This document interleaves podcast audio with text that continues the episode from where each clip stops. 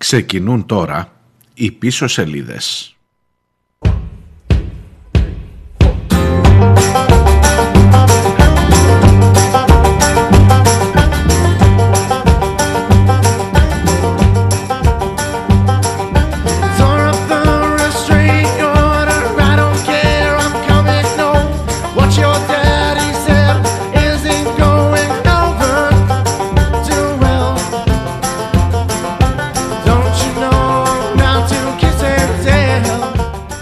Τους, καλώς ήρθατε.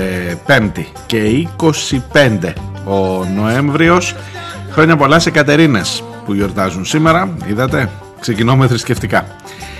Η εκπομπή λέγεται πίσω σελίδες πίσω σελίδες.gr είναι το site που μπορείτε να βρείτε και εμένα και όλες τις προηγούμενες εκπομπές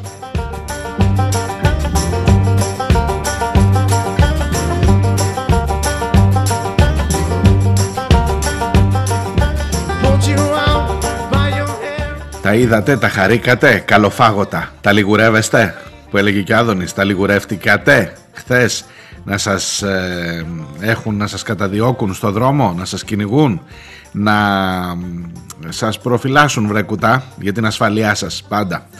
Τα είδατε μέσα στην πανδημία, μέσα στο κύμα το τέταρτο, μέσα στην ε, ε, καταγραφή των νεκρών και μέσα σε όλα αυτά που ζούμε, τα είδατε, τα απολαύσατε; Τα γουστάρετε, πες το λίγο έτσι, δες λίγο μέσα σου. Μήπως το γουστάρεις κατά βάθος, μήπως ο λαός αυτό θέλει τελικά; Για τα περιπολικά λέω. Για τα περιπολικά λέω. Που κάνανε 6 εκατομμύρια και. Δεν το πολύ λένε αυτό. Σε μερικά site θα διαβάσετε το κόστος. Αλλά ε, δεν έχει να κάνει τόσο με το κόστος, έχει να κάνει και με το ύφος και με το ήθος και με την επιλογή, την πολιτική για το τι, που, που κρίνεις ως κυβέρνηση ότι αξίζει τώρα να δαπανίσεις χρήματα. Ακριβώς εδώ, ακριβώς εδώ που βρισκόμαστε. Όχι σε μια τυχαία, σε μια ανύποπτη στιγμή, όχι σε έναν τυχαίο χωρικό και χρονικό, σε ένα τυχαίο χωρικό και χρονικό σημείο, σε αυτήν εδώ τη χώρα, με αυτά τα προβλήματα και με αυτή την πανδημία και με 100 νεκρούς, εσύ αγοράζεις 280 οχήματα για την ελληνική αστυνομία. I said no. And she said slow down and I said no. And she said slow down and I said no. And she's screaming slow down. Τον απολαύσατε τον Τάκη Θεοδωρικάκο, τον υπουργό της καρδιάς μας. Εκεί όποιος πάει σε αυτό το προστασίας του πολίτη αφ- ξαφνικά γίνεται ρε παιδί μου τόσο συμπαθής. Εγώ τον συμπάθησα να σας πω τότε που πήγε να συμπαρασταθεί στους δολοφόνους του ε, παιδιού, γιατί περί παιδιού επρόκειτο και ας ήταν ενήλικος, ε, στο πέραμα. Τους 7 αστυνομικούς δε που αρχικά ήταν τραυματίες και μετά δεν ήταν τραυματίες αλλά ήταν κρατούμενοι και τελικά κάποια στιγμή θα τους δικάσουμε. Εντάξει τίποτα δεν θα τους κάνουμε. Από τότε έχει μπει στην καρδιά μου ο Τάκης Θεοδωρικάκος και χθες που τον είδα να πιλωτάρει τα, να, μάλλον να κάνει ότι πιλωτάρει ξέρεις ήταν παρκαρισμένα όλα στη σειρά ε, φαντάζομαι κάπου θα την πήρε το μάτι σας και τη φωτογραφία και τα πλάνα αυτά Κάπως παθαίνουμε και όλοι κάτι, ειδικά τα αγοράκια με τα μηχανοκίνητα και αυτά λες ωραία αυτοκινητάρες, κοίτα τι θα έχει η αστυνομία. Ε, υπάρχει ένα κλίμα, είναι και το πλάνο είναι ωραίο, πρέπει να το παραδεχτώ, είναι γεμάτο, γεμάτο πλάνο. Τα, όλα τα περιπολικά στη σειρά τα στηβάζουν, μπροστά πάνε τα κουρσάκια, από πίσω πάνε τα αγροτικά. Έχει και κάτι μηχανές να γουστάρουμε και οι μηχανόβοι εμείς εδώ που είμαστε έτσι λίγο. Και λες, ωραία, τι θα γίνει τώρα, καταδιώξεις, δε αυτό, χαμός, James Bond, αυτό. Ε, με- τε- τέτοια, τέτοια φάση, έτσι. Δεν πειράζει μωρέ, δεν πειράζει μωρέ, 93 εχθές οι νεκροί της πανδημίας. Δεν πειράζει μωρέ, 612 τα κατηλημένα κρεβάτια σε μεθ, οι διασωληνωμένοι μάλιστα σε μεθ. Δεν, πα- δεν βαριέσαι μωρέ, δεν, είπε, δεν τρέχει τίποτα. Εμείς ποντάρουμε στο θέμα ασφάλεια. Και εφόσον ποντάρουμε στο θέμα ασφάλεια, όπως το είπε το σύνθημα ο Τάκης, ε, ασφάλεια παντού, ασφάλεια για, όρου- για όλους.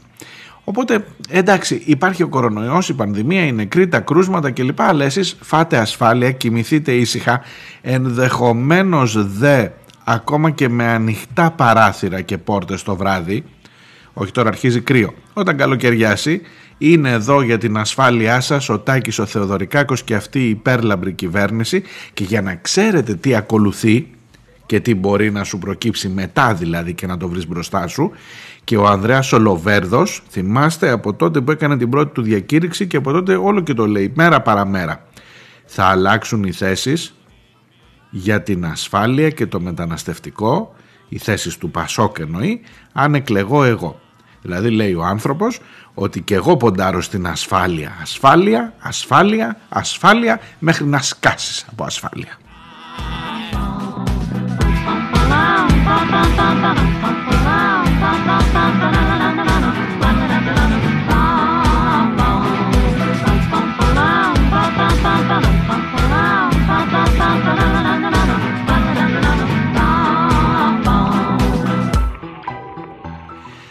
6 εκατομμυριάκια 160.220 ευρώ. Αυτός είναι ο λογαριασμός. Θα μου πεις μωρέ σιγά τα λεφτά τώρα πώς κάνεις έτσι; Για 6 εκατομμύρια. 6 εκατομμύρια από εδώ, 6 εκατομμύρια από εκεί, κάτι δις μαζεύονται τελικά. Όταν μάλιστα έχεις μειώσει κατά 600 εκατομμύρια τον προϋπολογισμό για την υγεία στη φετινή χρονιά, εβλέπεις ότι μείωσες από εκεί τα 600, καλά έδωσες 10 δις για τα ραφάλ και για τις φρεγάτες και για όλα αυτά. Δεν το συζητάμε αλλά εκείνα τουλάχιστον που μείωσες για την υγεία, τα βλέπεις μετά σιγά σιγά να εμφανίζονται. Τσουπ, τα έξι βγήκαν εδώ, μπροστά μας. Το ένα δέκατο, το ένα εκατοστό είναι μάλλον, συγγνώμη, από τα 600. Σιγά σιγά θα τα βλέπεις. Πα, πα, πα, από εδώ, έξι από εδώ, δέκα από εκεί, δώδεκα παραπέρα. Γιατί για να αγοράσεις περιπολικά; Για να τα στείλεις, λέει, στον Εύρο να φυλάνε τα σύνορα. Εκεί θα πάνε, λέει, τα περισσότερα περιπολικά θα πάνε στον Εύρο και οι μηχανές θα πάνε στην Δίας σε Αθήνα και Θεσσαλονίκη. Αλλά στον Εύρο ειδικά είδες πως κουμπώνει και με του Λοβέρδου ασφάλεια και μεταναστευτικό. Δηλαδή το θέμα σου, το θέμα της ασφάλειας είναι σαν να σου λέει εμέσως ότι πουλάω ασφάλεια σε αυτήν εδώ τη χώρα, σε αυτό το πόπολο και τα στέλνω στον Εύρο γιατί ασφάλεια σημαίνει ή μάλλον ανασφάλεια σημαίνει μετανάστες. Άρα τα στέλνω στον Εύρο το, το πιάσες νομίζω, δεν χρειάζεται να το αναλύσω εγώ περισσότερο. Δηλαδή δεν, δεν είναι καν πίσω σελίδες αυτό. Είναι μπροστά σου, ε, κάνει μπαμ ρε παιδί μου, σε χτυπάει στα μούτρα. Και να μην θέλεις δηλαδή να το δεις, έρχονται και στο πετάνε στα μούτρα διότι σου λέει ανασφάλεια σημαίνει μετανάστες. Τέλος.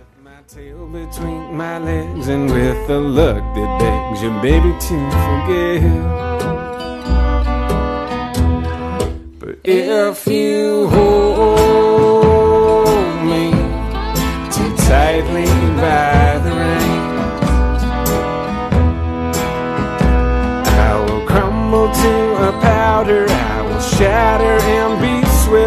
swept away. I do still want for you to love me. I just don't know who I am. Και για πες, είχες καμιά καλύτερη πρόταση; Εσύ, δηλαδή τι να κάναμε ρε παιδί μου, τι να παίρναμε με αυτά τα λεφτά; Πες ότι τα είχαμε για χάλασμα. Πες ότι ήταν δικά σου. Τι θα έπαιρνες εσύ; Ε, άμα πεις θα έπαιρνα ασθενοφόρα θα σε πούν λαϊκιστή. Με τα 6.160.220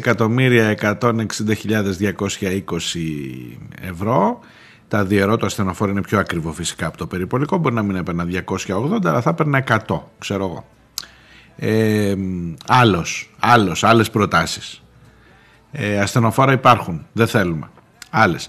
Μήπως να αγοράσαμε κανένα λεωφορείο, μια, να, να μείνω στα μηχανοκίνητα, έτσι. Δεν λέω για άλλες. Α πάμε στα θέματα μηχανοκίνητα, ρε παιδί μου. Τι χρειάζεται αυτή εδώ η, η χώρα; Μήπως αυτή την περίοδο χρειάζεται τίποτα λεωφορεία, να είναι πιο πολλά τα λεωφορεία για να είναι λιγότερος ο κόσμος, να είναι πιο πυκνά τα δρομολόγια και να μπορείς να αποφύγεις την μετάδοση του ιού και να σταματήσεις και αυτό τον, αυτή τη δίκαιη οργή και των αντιεμβολιαστών σου λέω εγώ μέσα και των ψεκασμένων γιατί έχουν ένα σοβαρό επιχείρημα όπως ο Σερβετάλης. Μου λέει μέσα στο θέατρο δεν σε, σε νοιάζει ότι θα κολλήσουν μέσα στο θέατρο και δεν τους αφήνεις να μπουν ε, ανεμβολίαστοι. Και στο λεωφορείο τους βάζεις όλους μαζί. Και έχει δίκιο, συγγνώμη τώρα που έχει δίκιο το, έχει, και έχουν δίκιο και οι ψεκασμένοι που το λένε αυτό γιατί αυτό είναι ένα σωστό επιχείρημα.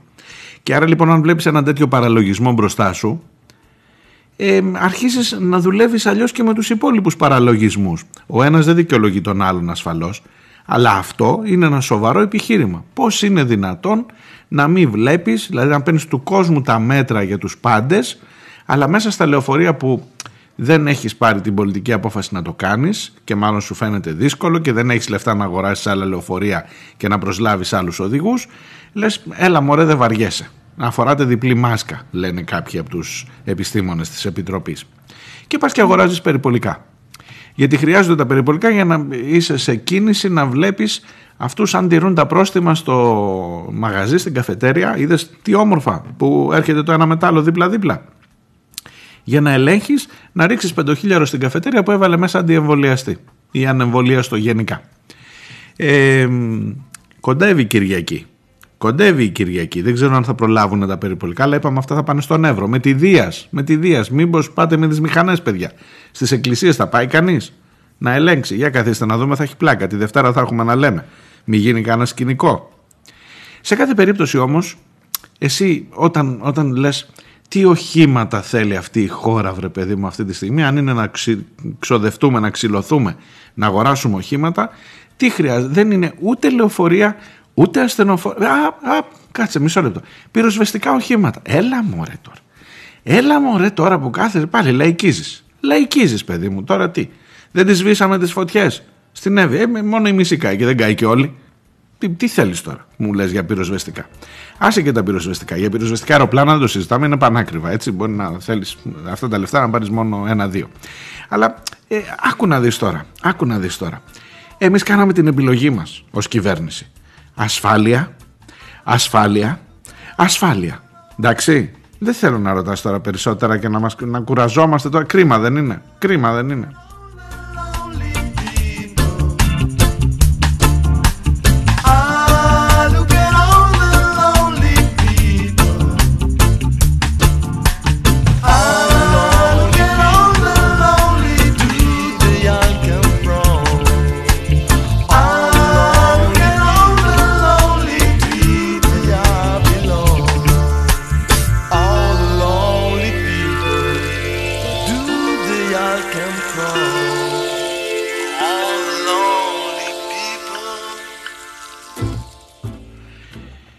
Αν δεν φύγεις από την λογική οχήματα και αρχίσεις να πηγαίνεις τότε θα γίνεις πολύ λαϊκίστης, όχι αστεία.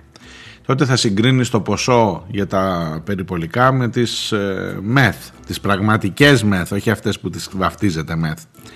Μετά θα συγκρίνεις ας πούμε το ποσό των περιπολικών με, την, ε, με τα υλικά στα νοσοκομεία, με τις δυνατότητες, με τα χειρουργεία που ακυρώνονται ενδεχομένως με το να φτιάξει σε μια περιοχή ένα παραπάνω, δεν ξέρω, μια μονάδα χειρουργική κάπου που να μπορείς να μην σε κατακλείζει ο κορονοϊός και να μπορείς να κάνεις και να μειώσεις ρε παιδί μου από το 80% μείωση που είπες εχθές για τα χειρουργία, να το πάσω εγώ στο 60. 60, όχι πολύ. Να κάνεις ρε παιδί μου, τι να σου πω, τη βδομάδα άλλα 10. Όχι άλλα, δηλαδή αφού τα άφησες έξω τα 200 που χάσαν ανά εβδομάδα σε μια επαρχιακή πόλη, να πάρεις τουλάχιστον να αφήσεις έξω τα 180 και να κάνεις 20, 20 παραπάνω, όχι παραπάνω, όχι περισσότερα. Ε, μήπως θα ήταν αυτό μια καλή επένδυση με τα λεφτά, αλλά εσύ διάλεξες περιπολικά. Και εγώ γίνομαι λαϊκιστής όταν τα λέω αυτά. Αλλά έχω πάντα να ξέρετε το άλοθη εκείνο το ατράνταχτο του Χατζηδάκη, ε. να μην το ξεχνάτε ποτέ αυτό. Όταν θα σας λένε λαϊκιστές, που εσείς με κάθε αφορμή θα συζητάτε και θα λέτε ρε παιδί μου πόσο κάνει αυτό, πόσο κάνει εκείνο. Θυμάστε την ερώτηση σπίτια για τους σεισμόπληκτους ή ραφάλ ή φρεγάτες κύριε Μητσοτάκη Κανό, ψωμί ή κανόνια που το είπε και ο ίδιος μετά λοιπόν όταν θα κάνετε αυτή την ερώτηση και θα σας λένε λαϊκιστές θα θυμάστε πάντα είναι οδηγία αυτό έτσι πώς το λένε ευγενική χορηγία της εκπομπής Κωστή Χατζηδάκη αν είχαμε πουλήσει την Ολυμπιακή, αυτά τα έλεγε εκεί τη δεκαετία του 90, αν είχαμε πουλήσει την Ολυμπιακή, θα φτιάχναμε λέει από ένα νοσοκομείο σε κάθε νομό.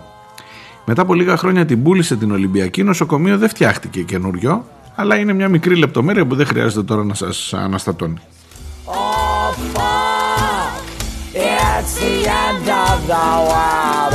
Don't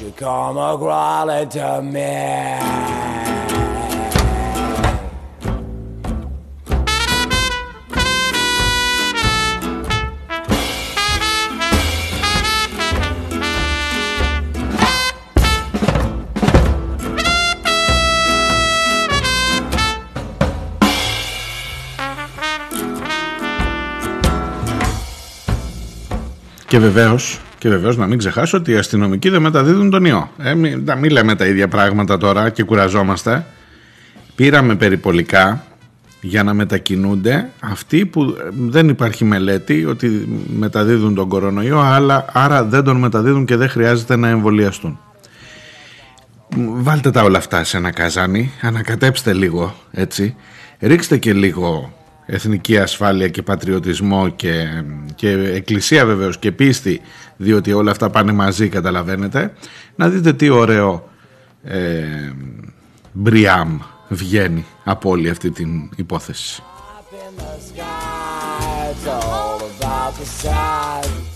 Όχι μπριάμ, τουρλού είναι το, το κανονικό. Ε, πέρα όμως από, τη, από τους αστεισμούς η εικόνα αυτή η εικόνα μιας Ελλάδας δηλαδή ειλικρινά καμιά φορά είναι να πορείς δεν τρέπεται κανένας κανένας ρε γαμώτο δεν τρέπεται η εικόνα μιας Ελλάδας και αν θέλεις και προς τα έξω έτσι όχι μόνο στο, στους δικούς σου τους υπήκοους εδώ. Η εικόνα μιας Ελλάδας την ώρα που όλη η Ευρώπη όλος ο κόσμος αλλά ειδικά η Ευρώπη στενάζει lockdown λέει και στη Σλοβακία μετά την Αυστρία και η Γερμανία που έχει καινούργια κυβέρνηση από χθες. Έχω να σας πω μερικά για αυτή την καινούργια κυβέρνηση στο δεύτερο μέρος.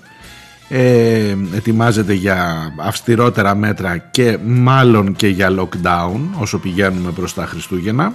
Στην Ιταλία λέει 20 πόλεις επίσης έχουν lockdown. Γενικά έχεις μια Ευρώπη που στενάζει από τον κορονοϊό. Η Ελλάδα βεβαίως πρωτοπορεί πρωτοπορεί. Μετά τη Ρουμανία έχει τους περισσότερους κατακεφαλήν θανάτους, κανένα εκατομμύριο θανάτους, σε όλη την Ευρωπαϊκή Ήπειρο, τουλάχιστον το τελευταίο διάστημα. Τόσο καλά, τόσο καλά τα έχεις καταφέρει. Είσαι μόνο πάνω από τη Ρουμανία. Και ευτυχώς που υπάρχει και η Ρουμανία για να σώσει τα προσχήματα. Ότι υπάρχει και κάποιος που είναι χειρότερα από εμάς. Είδατε Βαλκάνια που έλεγε ο Άδωνης κλπ. Αλλά εγώ ξαναγυρνάω στο ερώτημα. Δεν τρέπεσαι, ρε γαμότο. Δηλαδή, Πώς αντικρίζεις τους πολίτες, έχεις μέσα σε μία εβδομάδα, έχεις χάσει 600 ανθρώπους, χάνεις 100 κάθε μέρα, σε 7 μέρες, κάτι, παρα, κάτι λιγότερο από 100 κάθε μέρα, σε 7 μέρες έχεις χάσει 600. 600 άνθρωποι ρε εσείς, κάθε, κάθε εβδομάδα πεθαίνουν. Έχεις έναν κορονοϊό που σε στέλνει αδιάβαστο στα νοσοκομεία και σε, έχεις νοσοκομεία που είναι ο άλλος διασωληνωμένος σε κανονικό κρεβάτι επειδή του βάλανε ένα αναπνευστήρα την κάνανε μεθ της κακιάς ώρας έχεις ένα σύστημα που στενάζει κάτω από τον κορονοϊό και εσύ έχεις το θάρρος ή το θράσος είσαι και πρώην γραμματέας της ΚΝΕ μην το ξεχνάτε αυτό. Είναι ο Τάκης ο Θεοδωρικάκος, έχει παρελθόν στην αριστερά, στο ΚΚΕ. Γραμματέας της ΚΝΕ, όχι απλά ότι πέρασε από την ΚΝΕ. Υπήρξε γραμματέας της ΚΝΕ. Και έχεις το θράσος, δεν έχεις την ελάχιστη τσίπα που να πάρει ευχή, να μα πας να μου φωτογραφηθείς μπροστά στον στόλο των καινούριων περιπολικών αυτές εδώ τις μέρες. Αυτές τις μέρες που να πάρει ευχή εάν ήταν να έχεις δηλαδή μόνο για επικοινωνιακούς λόγους Άσε να περάσει το ρημάδι, άστα σε μια αποθήκη ή άστα να βγουν έξω και μετά ρίξου σε ένα πλήσιμο και κάντε ρε παιδί μου το Γενάρη, το Φλεβάρι, το Μάρτι, την Άνοιξη να έχει αλλάξει ο καιρός να είναι αλλιώς τα πράγματα, μήπως και τυχόν σωθούμε. Μέσα στους 100 νεκρούς τη μέρα εσύ να μου παρατάσεις 280 οχήματα στη σειρά για να φωτογραφηθείς τι να πω ρε γαμότο δηλαδή είναι, δεν, δεν πρέπει, να, πρέπει να εκφραστώ άσχημα και με έχετε μαλώσει τις τελευταίες μέρες γιατί έχω θυμώσει με πολλά ζητήματα. Αλλά έλα και λίγο στη θέση μου.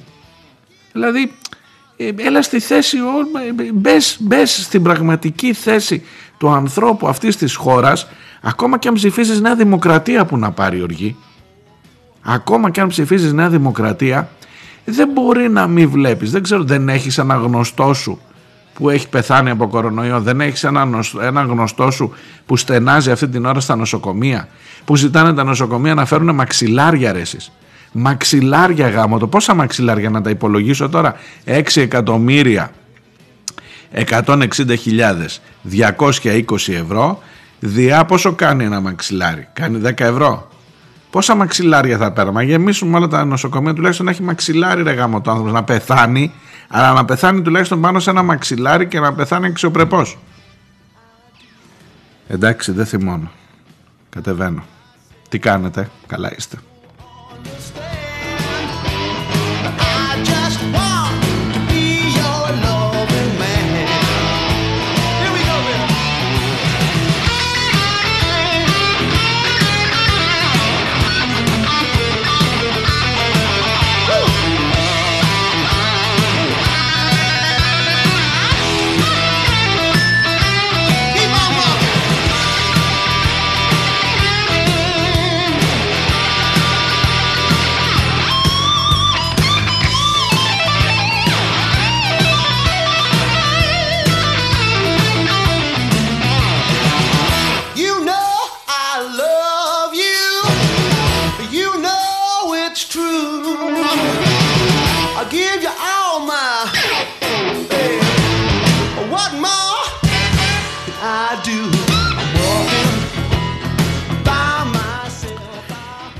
Για αυτά καθ' αυτά τα νέα της πανδημίας τι να σας πω, Βατόπουλος εχθές στον Sky, στο μεσημεριανό δελτίο. Δεν αποκλείεται το lockdown. Δεν πάνε να λέει ο Άδωνης, δεν πάνε να λέει ο Πλεύρης δεν πάνε να λένε. Και κάτσε να σε δω τώρα θα πάμε μετά θα, θα μας πάρει καμιά εβδομάδα να το φέρνουμε λίγο από εδώ, λίγο από εκεί, λίγο έτσι, λίγο. Άμα δείτε τώρα θα αρχίσουν να ανεβαίνουν τα δημοσιεύματα τι γίνεται στην Ευρώπη, αυτά που σας είπα και εγώ, όχι ότι είναι ψέματα, υπάρχουν και στην Ευρώπη ζορίζει, αλλά ξέρεις θα στο μεγεθύνουν, θα στο μεγεθύνουν, θα στο μεγεθύνουν, για να πούνε τελικά ήταν αναπόφευκτο το lockdown. Βγαίνει ο Βατόπουλος, καθηγητής μικροβιολογίας, μέλος της Επιτροπής, Τώρα βέβαια την αλλάξαν την επιτροπή, δεν ξέρω αυτή είναι ακόμα μέλη, δεν έχω, έχω χάσει λίγο επεισόδια, θα το δω να σας πω. Ο Σωτήρης είναι ο μόνος σίγουρος, σταθερός. Είναι λίγο σαν το τέμ εκεί, τον έχουν στήσει και πάνε και... Ε, Τέλος πάντων ο Βατόπουλος είπε ότι ακούστε να δείτε. Τα έλεγε στην Αντωνοπούλου στο Sky, στην Εύα. Ακούστε να δείτε. Υπάρχει ένα κρίσιμο σημείο από το οποίο παραπέρα δεν πας. Όταν θα τελειώσει και το τελευταίο κρεβάτι όταν θα σωθεί και το τελευταίο κρεβάτι και όταν οι διασωληνωμένοι και όταν οι ασθενείς της ΜΕΘ θα φτάσουν σε εκείνη την κόκκινη γραμμή που λέει ότι τέλειωσε και το γέμισε και το τελευταίο κρεβάτι τότε είναι το lockdown. Θα μου πεις είναι, είναι σόφρον, είναι, είναι σοφό, είναι σοφή επιλογή να περιμένεις να φτάσεις εκεί για να το κάνεις το lockdown που δεν θα έχει γυρισμό; Μάλλον όχι, γι' αυτό σας λέω μέρες τώρα. Είναι άλλη κουβέντα το δεν μας αρέσει, το θα αναστατωθεί όλη η ζωή μας. Το θα μπούμε όλοι ξανά σε καταστάσεις που δεν τις θέλει κανείς να μπει. Είναι άλλο το δεν το θέλω και δεν μ' αρέσει και είναι άλλο το αν χρειάζεται το lockdown. Πάντως ο Βατόπουλος για να παίρνετε την εικόνα και να ξέρετε τι σας περιμένει, τι μας περιμένει, λέει παιδιά μόλις θα σωθεί το τελευταίο κρεβάτι στις ΜΕΘ και κάθε μέρα όπως βλέπετε ανεβαίνει, ανεβαίνει ο αριθμός Εκεί είναι το lockdown. Εκεί τελειώσαμε. Δεν έχεις να κάνεις κάτι άλλο. Εκτός αν πάρεις την απόφαση, τι να πω, ξέρω εγώ, να τους νοσηλεύεις μέσα στα περιπολικά τα καινούργια που πήρες. Να κάνεις κάθε περιπολικό, μπορεί να έχει και τέτοια. Να κάνεις τα περιπολικά μεθ. Ένα περιπολικό, μία μεθ. Αν γίνεται, δεν ξέρω, κινητή ίσως. Μπορείς να ρίχνεις τα καθίσματα, να βάλεις και ένα πνευστή, να βάλεις και ένα monitor, πετάς και ένα χάπι από το παράθυρο στον ασθενή και την έκανες μεθ. Ε, ξέρω εγώ. Λοιπόν, έχετε το υπόψη σας γιατί έρχεται έρχεται.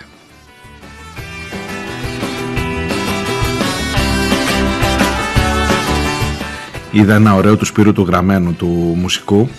Ένα tweet. Έλεγε βγήκα έξω και μυρίζει 13033 το θυμάστε το 13033 δεν πιστεύω να το έχετε σβήσει από το κινητό. Δεν πιστεύω να το έχετε σβήσει από το κινητό. Εγώ να σας πω την αλήθεια έτσι να ευθυμίσω τώρα λίγο πηγαίνοντας προς το τέλος. Δύσκολες δύσκολες είναι οι εκπομπές αυτές. Αλήθεια σας το λέω, δεν ξέρεις από πού να το πρωτοπιάσεις, ποιο να πρωτοβρήσεις και ποιο να πάρεις φόρα να πας να. Τέλος πάντων. Ε, ναι, το 13033 το είχα στο κινητό χαρδαλιάς.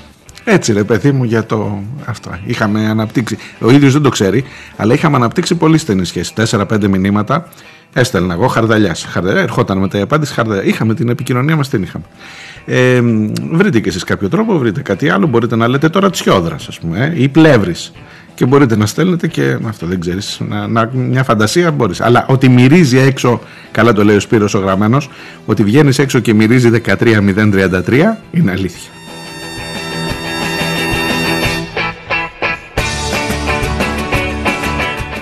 Διάλειμμα και έρχομαι σε λίγο.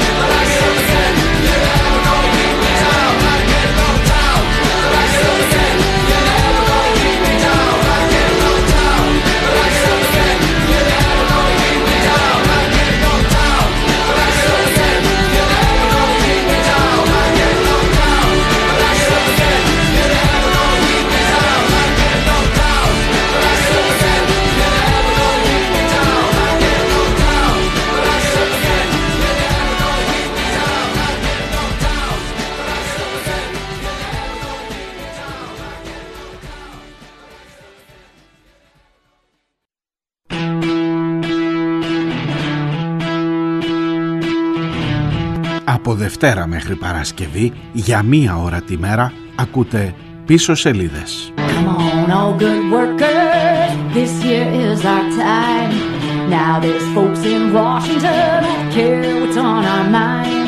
Είμαι ο Μάριος Διονέλης και νομίζω πως οι σημαντικές ειδήσεις είναι γραμμένες στα ψηλά, στις πίσω σελίδες της επικαιρότητας, σε αυτές που σε κάνουν να αποφασίσεις με ποιους πραγματικά είσαι.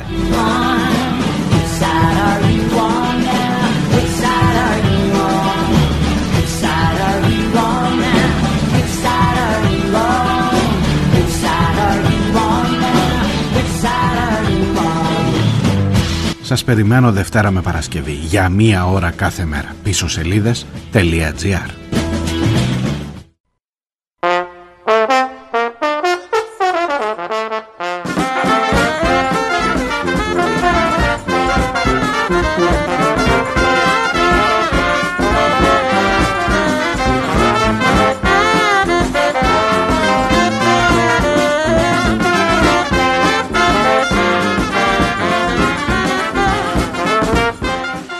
Ακούτε πίσω σελίδες, είμαι ο Μάριος Διονέλης, είναι 5η και 25 ο Νοέμβριος.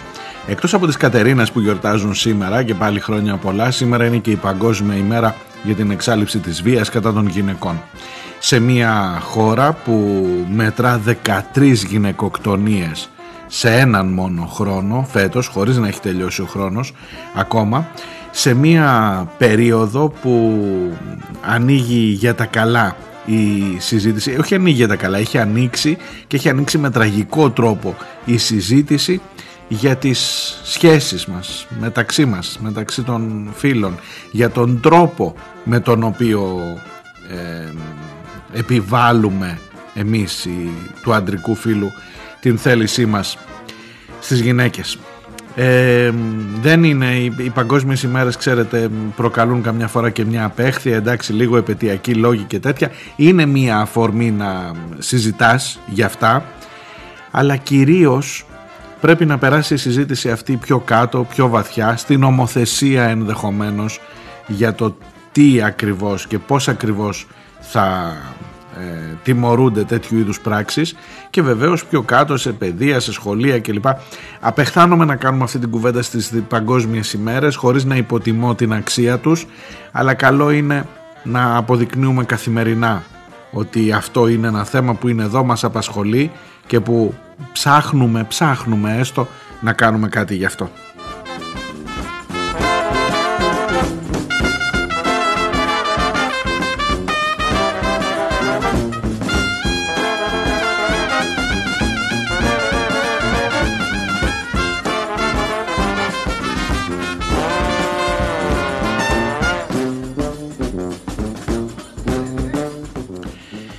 Βρίσκεστε στη χώρα που αγοράζει 280 περιπολικά εν μέσω 100 νεκρών τη μέρα ε, από κορονοϊό. Βρίσκεστε στη χώρα που σε κάθε περίπτωση ετοιμάζεται να πάρει ακόμα πιο σκληρά μέτρα ε, σταδιακά.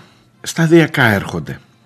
Δεν ξέρω αν ακούσατε τώρα ότι ενδέχεται λέει να αρχίσουν να ζητάνε και στα σούπερ μάρκετ ε, πιστοποιητικά ε, και rapid test αν δεν είσαι εμβολιασμένος. Αυτά είναι βηματάκια, βηματάκια, βηματάκια μέχρι να φτάσεις στο lockdown. Και στα κομμωτήρια λέει μόνο εμβολιασμένοι. Τέλος. Αυτό είναι παιδιά σατανικό, ε.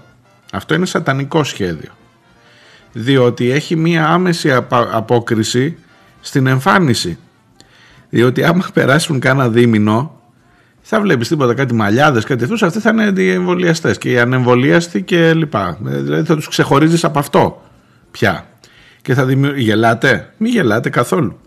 Ε, σατανικό, σατανικό είναι το να μην επιτρέψεις καθώς σου λέει δεν είσαι εμβολιασμένος, δεν θα κουρευτείς.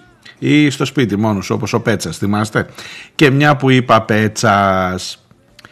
Ναι, η Νέα Δημοκρατία επέβαλε, γιατί έχει την πλειοψηφία, επέβαλε στην εξεταστική που κάνουμε για να δούμε πώς μοιράστηκαν τα λεφτά της λίστας Πέτσα ε, να μην εξεταστεί ο ίδιος ο Πέτσας. Δηλαδή μία λίστα, μία εξεταστική για τη λίστα Πέτσα που δεν θα εξετάζεται ο Πέτσας νομίζω ότι είναι μια μικρή τόση δαπαλή λεπτομεριούλα που εντάξει μπορεί και να σου διαφύγει όπως έτσι κάνεις τις σελίδες των πορισμάτων όταν θα βγουν τα πορίσματα. Ότι στη λίστα Πέτσα, στην εξεταστική για τη λίστα Πέτσα δεν ήρθε να καταθέσει ο ίδιος ο Στέλιος Πέτσας. Υπέροχα, υπέροχα, υπέρλαμπρα, υπέρκομψα.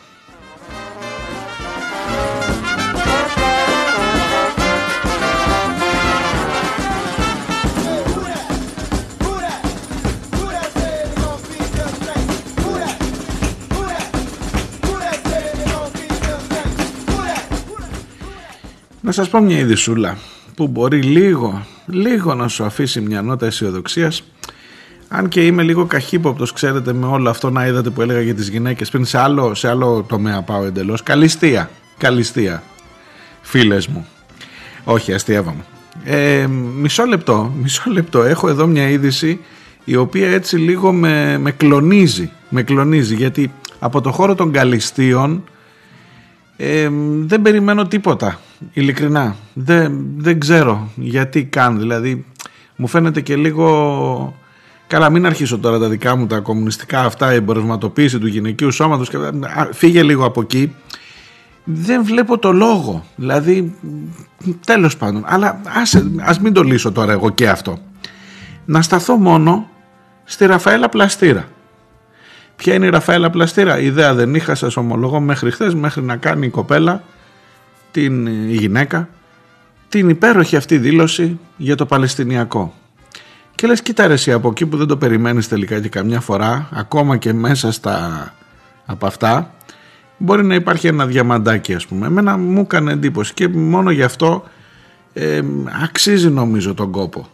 Και δεν παίζει και στα site. Κοιτάξτε, θέλω να ξέρετε ότι γενικώς, ίσως δεν το λέω συνέχεια, αλλά πριν ξεκινήσω κάθε εκπομπή, κοιτάζω λίγο να δω ποια θέματα είναι αυτά ρε παιδί μου που δεν είναι στην πρώτη, δεν είναι στο, πώς να σας το πω, στο μενού της, ε, ας πούμε, χθες λέγαμε για τη μείωση 80% στα χειρουργεία. Βρε παιδί μου να μην παίζει πουθενά, μα πουθενά δεν υπάρχει αυτό το θέμα. Τώρα ας πούμε η δήλωση της κυρίας Ραφαέλας Πλαστήρα για το Παλαιστινιακό, προσέξτε τι γίνεται τώρα, έχει βγει στα ρελάς η κοπέλα και μπράβο της και είναι και κουκλάρα και εντάξει, μια χαρά.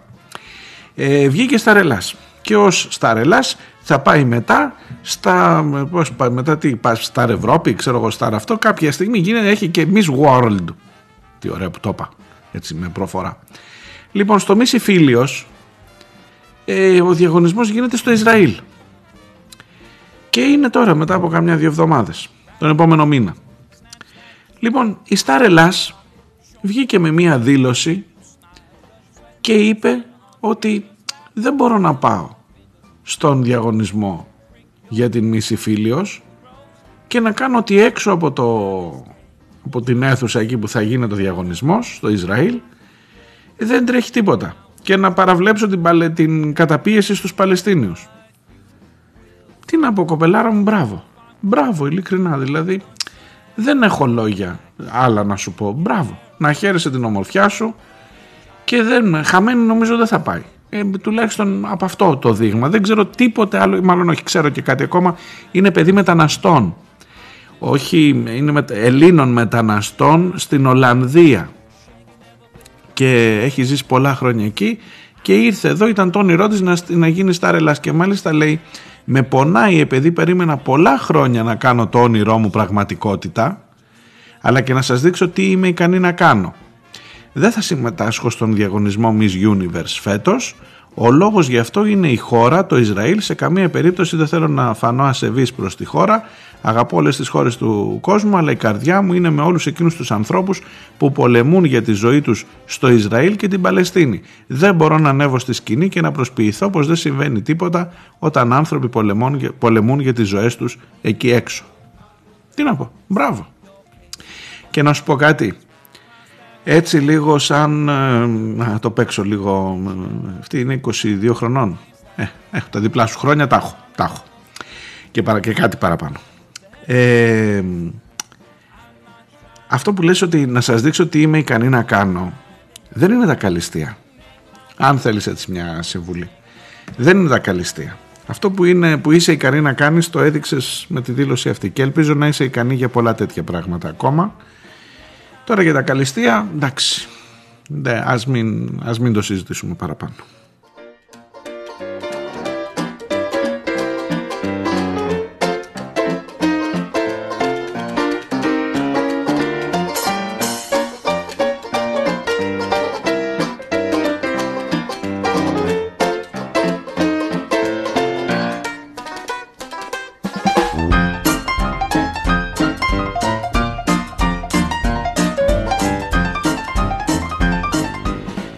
Από την ε, Μις Φίλιο και την ε, Ολλανδία, το Ισραήλ, την Παλαιστίνη, όλα αυτά, αφήστε τα λίγο στην άκρη και πάμε στην Γερμανία.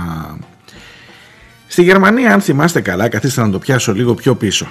Καθίστε να το πιάσω, ήταν 26 Σεπτεμβρίου όταν έγιναν οι εκλογές. Και από τις 26 Σεπτεμβρίου φτάσαμε σήμερα 25 Νοεμβρίου, χθες δηλαδή, 24, σχεδόν δύο μήνες δηλαδή, παρακάτι, δύο μήνες από τη μέρα των εκλογών μέχρι τη μέρα που φτιάχτηκε η κυβέρνηση.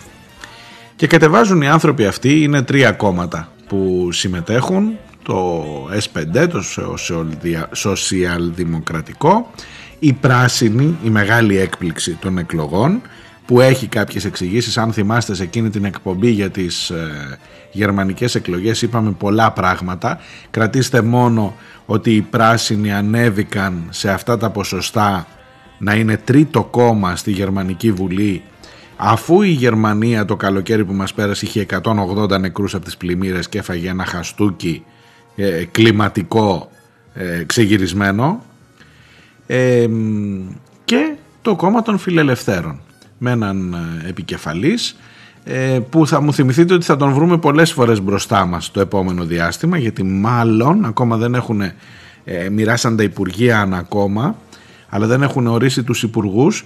Αυτός ο κύριος Κρίστιαν Λίντνερ κρατήστε το το ονοματάκι αυτό. Νομίζω επειδή είναι και νέος και ωραίος και ευθυτενής κλπ νομίζω το όνομα του κυρίου Λίντνερ ε, μέσα στα επόμενα χρόνια θα είναι πιο, πιο μεγάλης επιδραστικότητας από ό,τι φαίνεται από το όνομα του κυρίου Σόιμπλε σε αυτή τη θέση προορίζεται και λένε οι κακές οι γλώσσες, όχι κακές οι γλώσσες, ο νομπελίστας ας πούμε ο Στίγκλιτς, ο οικονομολόγος, ότι είναι τρεις χειρότερος από το Σόιμπλε και ότι αυτά που μας περιμένουν με τον κύριο αυτόν, τον κύριο Λίντνερ, κρατήστε το, το ξαναλέω, Κρίστιαν Λίντνερ, είναι επικεφαλής των φιλελευθέρων που συμμετέχουν στην κυβέρνηση που βγήκε από χθες στην ε, Γερμανία. Ε, θα τον βρούμε μπροστά μας. Ειδικά εμείς οι χώρες του Νότου και ειδικά μη σας πω εδώ η Ψωροκόστενα.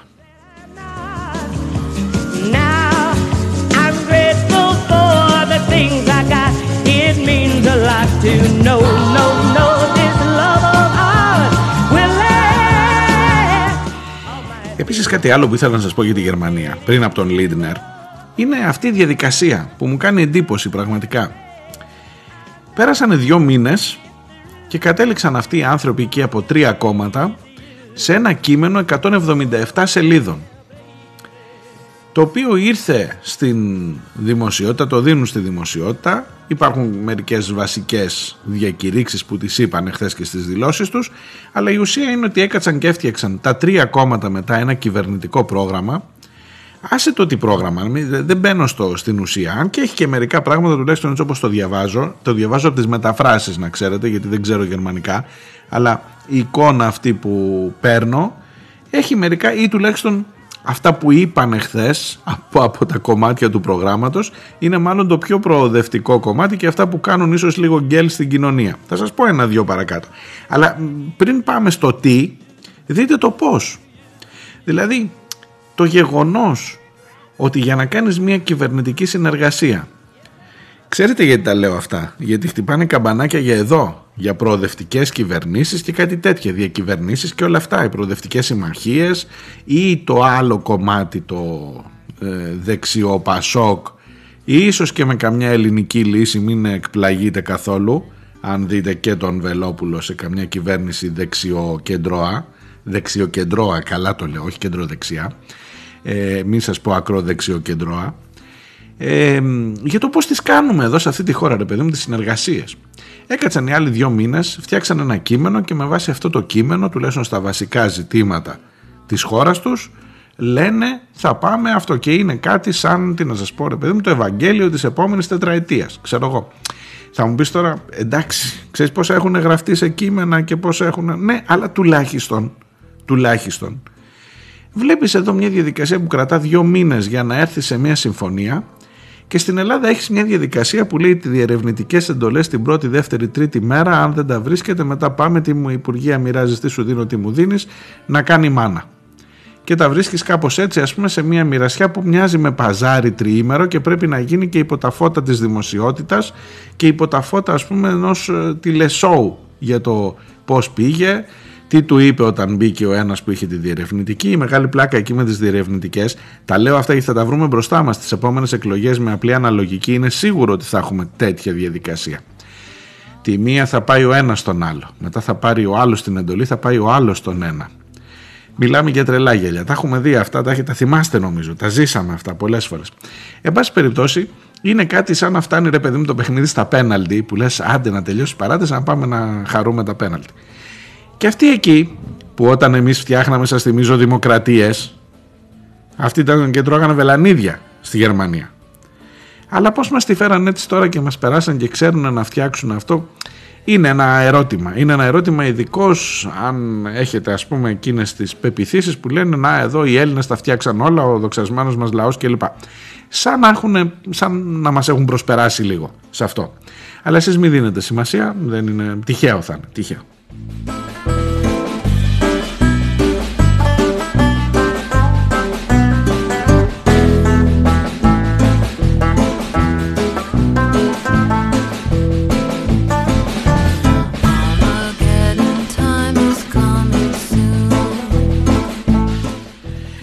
Έτσι να σας διαβάσω να μην σας αφήσω στην απορία. Από τις 177 σελίδες υπάρχει έτσι ένα ρεζουμέ βρε παιδί μου που το ανέγνωσαν χθες οι επικεφαλείς των κομμάτων. Νέος καγκελάριος θα είναι ο Όλαφ Σολτς, προφανώς ο επικεφαλής των σοσιαλδημοκρατών.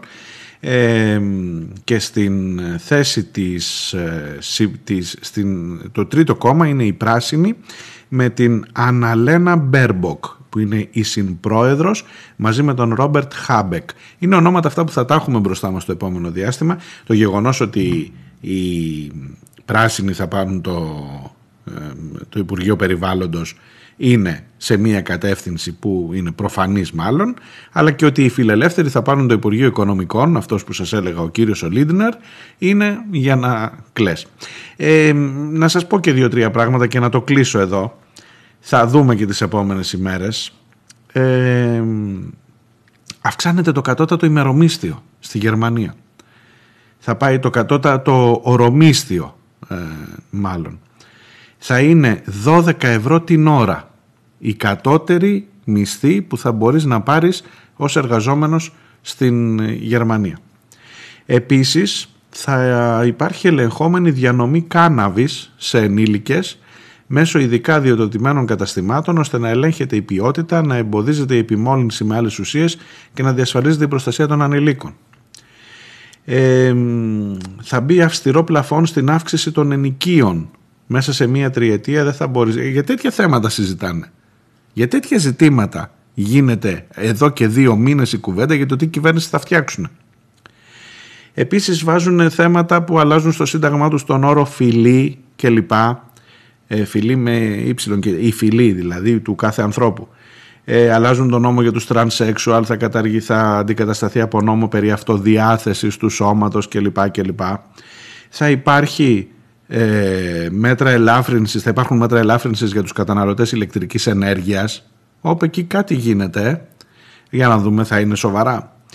Ε, και πάση περιπτώσει, α, και το μεταναστευτικό, λίγο ανοίγει η στρόφιγγα και θα επιτρέπεται σε περισσότερους πρόσφυγες να φέρνουν τις, τους συγγενείς τους μέσω του προγράμματος διευκόλυνσης της επανένωσης των οικογενειών. Αυτά βέβαια είναι τα προοδευτικά. Δεν, είναι όλο. Μην μου ετοιμάζεστε τώρα να πάτε στη Γερμανία ως χώρα επαγγελίας. Άστο, άστο. Αυτά είναι τα θετικά μάλλον. Αυτά που δείξανε χθες στη συνεντεύξεις τύπου κλπ. Κάτσε σιγά σιγά μέχρι να μεταφραστεί τουλάχιστον και το πακέτο των 177 σελίδων και μέχρι να δεις τα οικονομικά τι έχει να γίνει. Αλλά σε κάθε περίπτωση σας είπα, δεν μιλώ για το τι, ε, μιλώ κυρίως για το πώς. Και ε, κοιτάω εδώ το δικό μας που έχουν φαγωθεί αυτές τις μέρες. Α, πρέπει να σας πω επίσης ότι μιλάω με το βαρουφάκι τις τελευταίες μέρες. Ναι, ναι, έχουμε, παρουσιάζουμε το βιβλίο. Διάλεξε να κάνω την παρουσίαση εγώ. Ήθελε και αυτό στον πελάτου. Αν βρεθείτε σήμερα στα Χανιά το βράδυ, αν είναι από εκεί ο δρόμος σας, μετά το Ηράκλειο το παρουσιάζουμε και στα Χανιά, το άλλο τώρα. Τον ακούω ότι πρέπει να τον έχω ακούσει 18.500 φορές να λέει δεν θα συνεργαστώ, δεν θα συνεργαστώ, δεν θα συνεργαστώ. Αυτό μέχρι που χτυπάει έτσι αυτό. Όχι, όχι, όχι. Ε, και είμαι εγώ εδώ από αυτή την εκπομπή που σας έχω πει ότι όσο περισσότερο τον ακούτε να λέει τόσο ρε παιδί μου θα είναι μεγαλύτερη κολοτούμπα αν γίνει μετά. Ότι δεν θα πάει δηλαδή με το Πασόκ και με το ΣΥΡΙΖΑ για κυβέρνηση. Γιατί αυτό είναι το μεγάλο ζητούμενο τώρα. Και όλου και του δημοσιογραφικού φάσματος όταν έχει να κάνει με πολιτικό ρεπορτάζ είναι η κυβέρνηση της επόμενης μέρας. Άντε παιδιά στις διερευνητικές να τα βρείτε να κάνουμε κυβέρνηση. Ακόμα και αν υπήρχε, αυτό προσπαθώ να σας πω δηλαδή, Ακόμα και αν. Άσε το αν πιστεύω ή δεν πιστεύω το τον, Επειδή τον βλέπω και από κοντά να το λέει, τι να σας πω, μάλλον το εννοεί. Ή μάλλον το συμπέρασμα είναι ότι εάν τολμήσει να κάνει τέτοιο πράγμα, θα είναι τόσο τεράστια κολοτούμπα, μεγαλύτερη από του Τσίπρα. Αλλά δεν είναι το θέμα Βαρουφάκης τώρα. Το θέμα είναι πώς το καλό τη κάνεις αυτές τις συνεργασίες εδώ, σε αυτόν τον τόπο. Έρχεται ο Γερμανός και σου λέει: Κάτσαμε δύο μήνες, στύψαμε τα κεφάλια μας εκεί κάτω, τα βάλαμε κάτω, βάλαμε και τις. Μην νομίζετε ότι είναι όλα αγαθά και αγγελικά πλασμένα, το κάθε άλλο. Ε, βάλαμε και τις ε, παραμέτρους και τα συμφέροντα και τις αυτό κλπ. Αλλά τέλος πάντων φτιάξαμε ένα κείμενο και τα τρία κόμματα μαζί που είναι κοντά 200 σελίδες που να πάρει ευχή και το παρουσιάζουμε μετά στην κοινωνία. Εμένα μου αρέσει αυτό, πώς να σας το πω. Εδώ για ελάτε να δούμε πώς θα το κάνουμε. Έλα εδώ ρε παιδί μου να δούμε τι θα κάνουμε κάτω. Για, για να σας δω. Σε τρεις μέρες μέσα θα δίνει η πρόεδρος τις εντολές και θα λέει μοιράστε τα υπουργεία να τα βρείτε. Και εσύ θα πρέπει να τα βρεις. Και όσοι τα βρούνε, επίσης θα είναι ένα κύριο ερώτημα προς τα ποια κατεύθυνση θα τα βρεις. Αλλά εγώ σου λέω ότι τα βρήκες. Μετά θα αρχίσεις την επόμενη ακριβώς μέρα, την επόμενη όμως ακριβώς μέρα, στο πρώτο νομοσχέδιο, τα φαγώματα. Και τις πιέσεις τις σου δίνω, τι μου δίνεις για να ψηφίσω αυτόν αυτό. Δεν έχουμε ρε παιδί μου, πώς να σου το πω. Σαν λαός είμαστε πολύ μακριά ακόμα από αυτή την νοοτροπία. Μετά θα μου πεις, χτυπάς το κεφάλι σου στον τοίχο που λες τι ψήφισα. Τι ψηφίσατε, ρε, τάδε, που λέει. Άστο δεν βγάζεις άκρη. Δυσκολεύομαι, πραγματικά.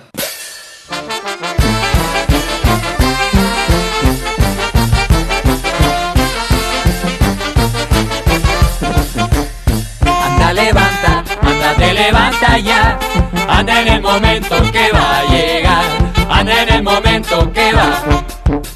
Vuelves en la calle, no tienes con quién hablar, ves al lado tuyo algo que te hace reaccionar.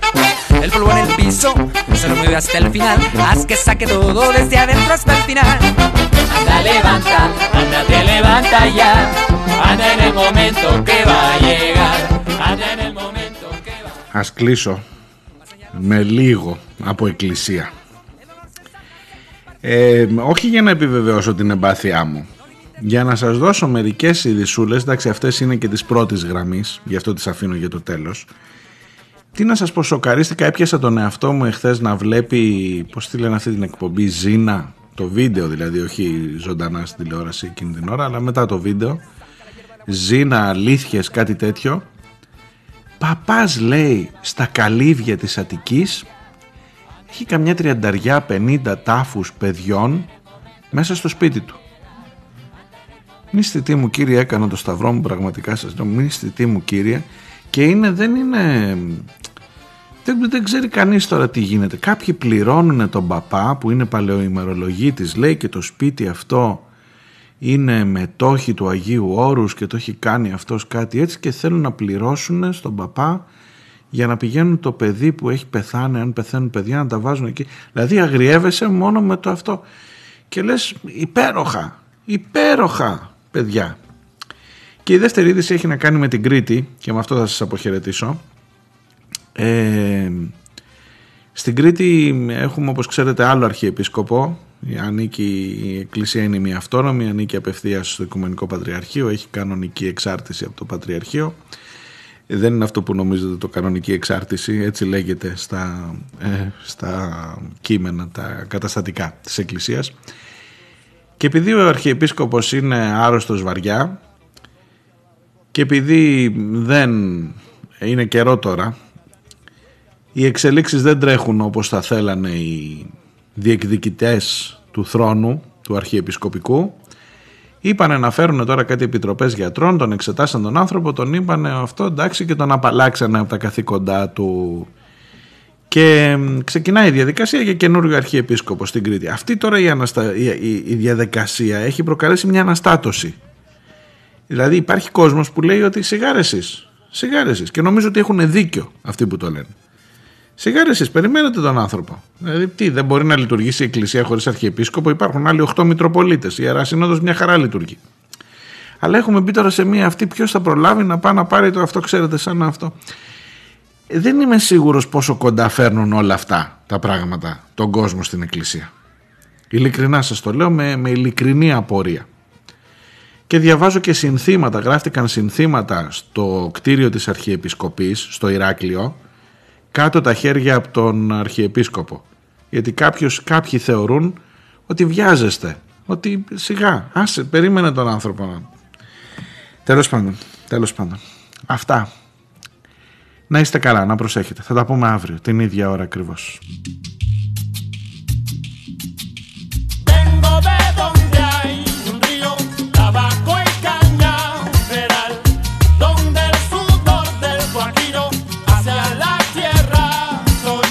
De Cuba lo que impuso y que se pega y cuando llega no despega, pega, pega lo que puso el ruso en el discurso que con y segundo puso entre tus secas. Ahora la distancia queda.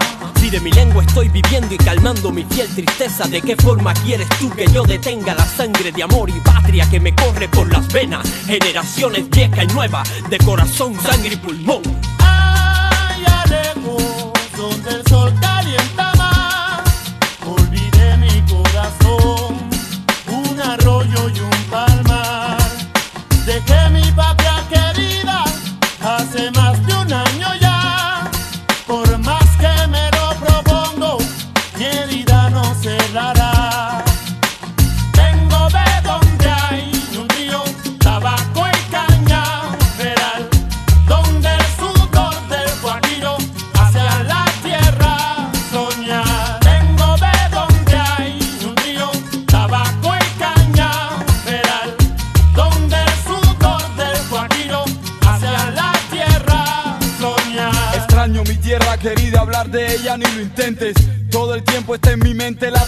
Presente, ¿entiendes? Me habla el corazón que no me miente, hermano. Flotando ando, pasando la mano, mano sobre el mapa de este mundo. Y desde lo profundo de mi corazón siento nostalgia.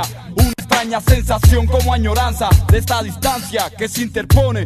Que regresaré bien se supone Y eso me pone el hombre más feliz por un segundo Ya lo cantó con y segundo Y yo de nuevo escucho el quejo de mi gente chico Bien te lo explico Cubano 100% prototipo arrancaré el corazón. Y esperaré mi regreso para sacarlo otra vez y colocarlo en